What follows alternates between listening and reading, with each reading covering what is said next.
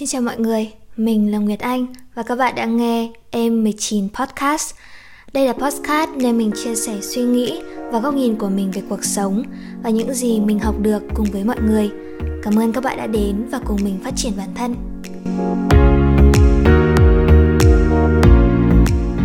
Chào các bạn, chào mừng các bạn đã đến với Em 19 Podcast. Bây giờ chỗ mình đang là sáng sớm à, mình quyết định sẽ chuyển dịch thời gian là thu podcast từ buổi tối muộn thành sáng sớm. Tiếp nối series giãn cách thì mình muốn chia sẻ với mọi người một chút về câu chuyện của nhà mình. Tại sao mình lại kể chuyện này vào cái thời điểm giãn cách? À, các bạn cũng biết là dạo này thì trên mạng nó có rất nhiều hình ảnh về à, của các chú chiến sĩ vào nam để giúp dân chống dịch. Đấy thì nhiều người cũng đặt câu hỏi là tại sao lại cử lực lượng quân đội vào và tại sao những người được huấn luyện để cầm súng để ra chiến trường lại bây giờ lại đi đến từng nhà để chốt từng đơn hàng một này rồi đến từng khu chợ này đến siêu thị để mua từng món đồ giúp dân. Đấy. À, nhưng mà đối với bản thân mình thì à, khi mà mình nhìn những hình ảnh đó ấy, thì mình không cảm thấy quá lạ lẫm. Bởi vì nhà mình thì bố mình là bộ đội và mỗi lần bố về nhà ấy và nhìn thấy cách bố làm việc này thì mình hiểu hơn là tại sao nhà nước lại điều động lực lượng quân đội vào Nam để giúp dân chống dịch. Ngày hôm nay trong tập này thì mình sẽ chia sẻ với mọi người những điều mà mình học được về lực lượng quân đội từ bố mình. Bố mình là một người lính biên phòng và lúc mình còn bé thì mình đã quen với việc là bố thường không có nhà rồi. Đấy, những cái câu như là à, lúc nào bố về? hay là bố về rồi lúc nào bố đi? thường nó giống như là một cái câu cửa miệng của mình mỗi khi gặp bố ấy. À, nó hỏi nhiều đến mức mà à, bố mình về nhá kiểu mới về luôn mà mình đã hỏi lúc nào bố đi. Thì bố mình mới bảo là ủa nó mới về sao cứ hỏi liền ngay vậy?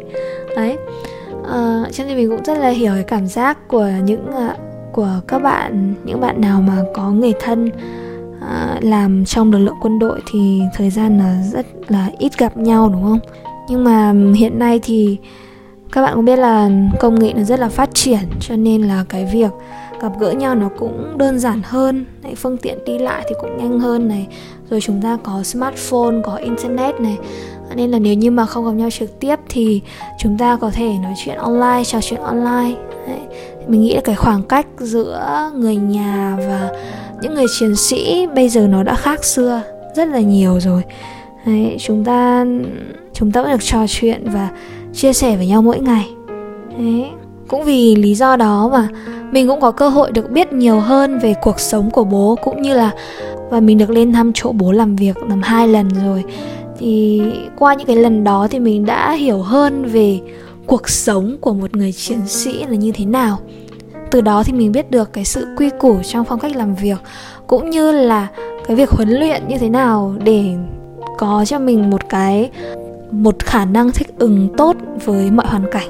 Mình còn nhớ là một trong những cái điều mà mình ấn tượng nhất khi lên đồn của bố ấy là lúc mà vào phòng làm việc của mỗi người ấy, thì nó sẽ có một cái lịch làm việc và nó sẽ có timeline, nó như là kiểu thời gian biểu ấy. Có nghĩa là ví dụ như 5 giờ sáng dậy này, thì 5 giờ đến 6 giờ là tập thể dục này 6 giờ đến 6 giờ 30 là vệ sinh cá nhân này, rồi 6 giờ 30 đến 7 giờ là ăn sáng này.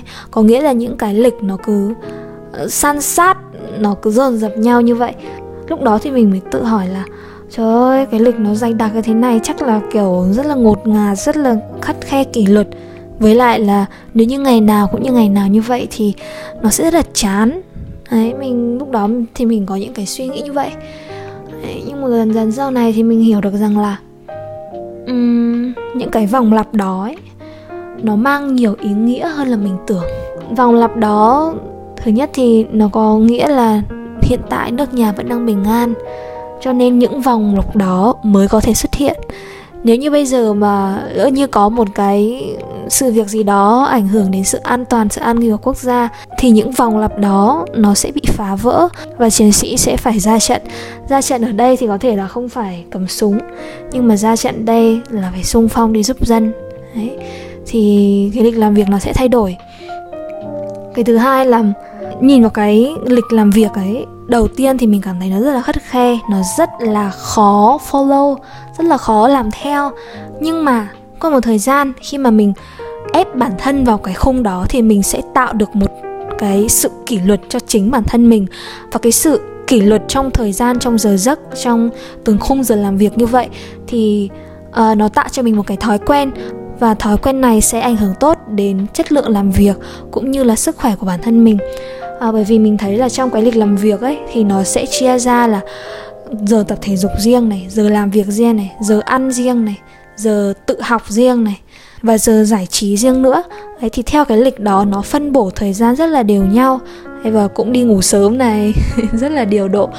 Hiện tại thì đó cũng là cách mình áp dụng mình lên một cái to do list cho bản thân mình.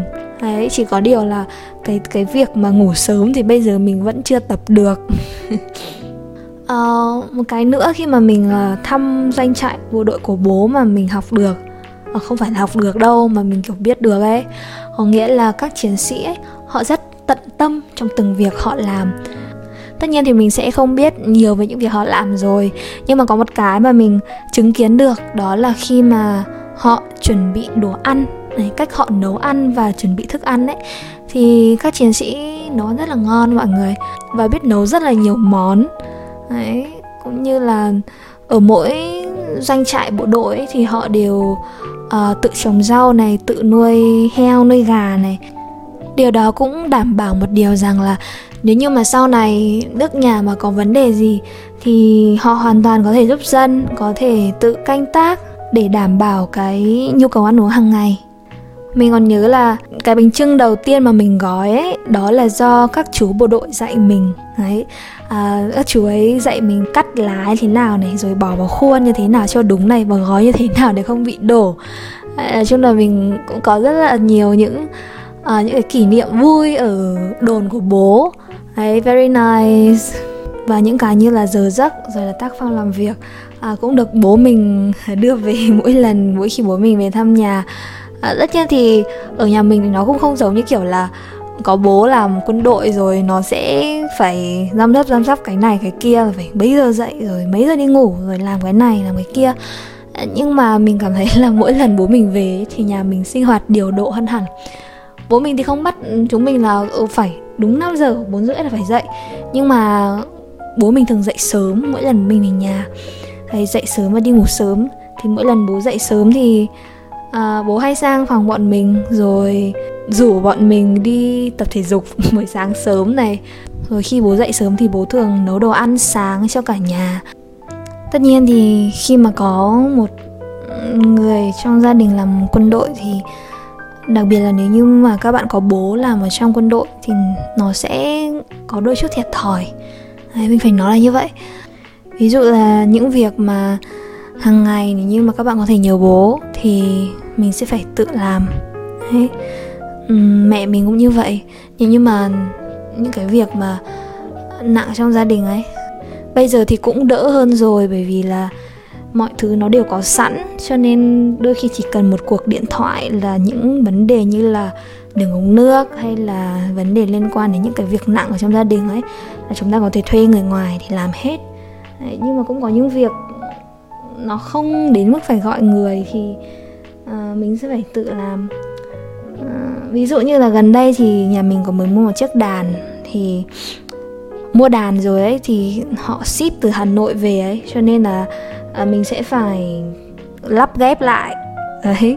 Thì cái lắp ghép đó nếu mà nhìn hướng dẫn sử dụng ấy, thì mình làm được. Nhưng mà cái đàn nó rất là nặng. Nhưng mà nó có một số bước như là phải dùng uh, cái máy để bắn đinh vào để cố định ấy. Thì những cái đó mình không biết làm lúc đó thì mình chỉ mong là bố ở nhà để có thể giúp mình cái khâu đó thôi. Nhưng mà bố không ở nhà thì mình sẽ tự tìm cách vậy. Và mình sang nhà đối diện và mình nhờ chú hàng xóm. Đấy thì chú sang láng vài cái là xong. Đấy thì mình làm được việc. Đấy thì đó là cách à, thỉnh thoảng thì mình hay xử lý. Nếu như mà có những việc như là phải đóng đinh đóng bắn đinh mà mình không biết làm chắc là hôm sau bố mà về thì mình sẽ nhờ bố hướng dẫn cho mình cái việc này. Mặc dù đôi chút thiệt thòi nhưng mà mình cảm thấy là mình cũng à, biết làm nhiều thứ hơn và chủ động hơn trong công việc. Mình không biết là những chú bộ đội khác là như thế nào nhưng mà cá nhân mình thấy bố mình là một người rất tận tâm và rất là quan tâm hỏi han. Mình và bố thì cũng nói chuyện khá là nhiều và thường thì nếu như mà mình có những cái vấn đề nào trong cuộc sống ấy thì mình sẽ gọi điện hỏi cho bố để xin ý kiến. Bố mình thì khá là đa tài mọi người ạ. À, bố mình hát cũng hay à, cũng đàn được. Rồi những vấn đề như là kiểu nếu như mình đi làm mc ấy rồi thỉnh thoảng như là những cái khâu xử lý tình huống thì bố mình cũng cho mình một số cái kinh nghiệm này vì ngày xưa bố cũng làm. Rồi là ờ, cách viết kịch bản như thế nào ấy nói chung nói chung khoảng thời gian đầu ấy là bố mình giúp đỡ mình rất là nhiều trong cái khâu viết kịch bản. Lúc đó mình không có kinh nghiệm hay những vấn đề như là về chính trị. Ấy rồi về uh, bộ máy nhà nước về lịch sử về địa lý thì mình nếu mình không biết thì à, thì mình cũng hỏi bố và bố có thể trả lời cho mình rất là chi tiết về những cái vấn đề đó. Thì mình cảm thấy rất là sướng. Bởi vì à, có người giải thích cho mình về những vấn đề nó có nghĩa là những cái vấn đề đó thì không phải ai cũng sẽ uh, kiểu trả lời được cái mọi người. Đấy, mình cảm thấy là các chú bộ đội thì những cái vấn đề liên quan đến chính trị về nhà nước thì họ nắm rất là rõ. Một điều cuối cùng mà mình muốn chia sẻ với mọi người đó là về tình yêu của người chiến sĩ tất nhiên tình yêu này thì uh, mình chưa được trực tiếp trải nghiệm rồi. Bởi vì uh, mình chưa có người yêu làm bộ đội hay là công an. Ấy nhưng mà uh, mình chứng kiến được qua ví dụ hiện thấy ngay trong gia đình mình đó là tình yêu giữa bố mình và mẹ mình. Bố mình là người khá lãng mạn. Đấy kiểu vậy. À, và cũng hợp khá là hợp gu của mẹ mình và ngày xưa ấy thì mọi người hay kiểu viết thư qua lại cho nhau ấy viết bằng mực tím này rồi là sáng tác thơ này. Cả bố và mẹ mình thì đều có những bài thơ được đăng lên các tập san của à, báo bộ đội biên phòng. Mặc dù là bố đi xa nhà nhưng mà những dịp lễ tết hoặc là hay là dịp sinh nhật của mẹ thì bố đặt hoa này gửi đến nhà này. Hay là những cách mà bố mình hiểu mẹ và và biết mẹ thích gì. Và đặc biệt là mình phải um, thừa nhận là bố mình là một người rất điềm đạm và nhẫn nhịn à, trong cả công việc cũng như là trong cuộc sống. Mình nghĩ đó là những cái đức tính mà không chỉ bố mình có đâu mà đó cũng là một cái đặc điểm của các quân nhân. Đó là lý do tại sao hiện nay các chú bộ đội vào Nam thì làm việc rất nhanh nhẹn và hiệu quả. Ngày hôm nay trong podcast này thì mình muốn soi chiếu qua hình ảnh của bố để hiểu rõ hơn về lực lượng quân đội Việt Nam. Và mình thật sự hy vọng rằng là sau podcast này thì mọi người sẽ hiểu hơn về họ và hiểu là những việc thường ngày họ làm này rồi là đôi lúc là về những tâm tư và tình cảm của người chiến sĩ. Bản thân mình thì mình thấy may mắn bởi vì mình có một người bố là là bộ đội biên phòng. À, từ những tác phong làm việc từ cử chỉ rồi từ cách mà bố mình tập trung ấy, trong mọi việc ấy thì đã giúp mình học được rất là nhiều điều. Và cũng giúp mình hiểu hơn cái sự khó khăn khi mà những gia đình mà có người thân xa nhà. Và hy vọng rằng là lực lượng quân đội cũng như là lượng y bác sĩ của đất nước chúng ta vẫn sẽ luôn giữ được sức khỏe.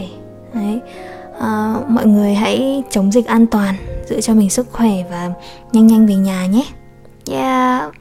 Cảm ơn các bạn đã nghe đến đây và chúc cho các bạn sẽ có à, một mùa dịch thật là an toàn. Và hy vọng là dịch bệnh sẽ nhanh chóng được đẩy lùi để chúng ta sớm được gặp nhau. Ok bye bye see you in the next episode of M19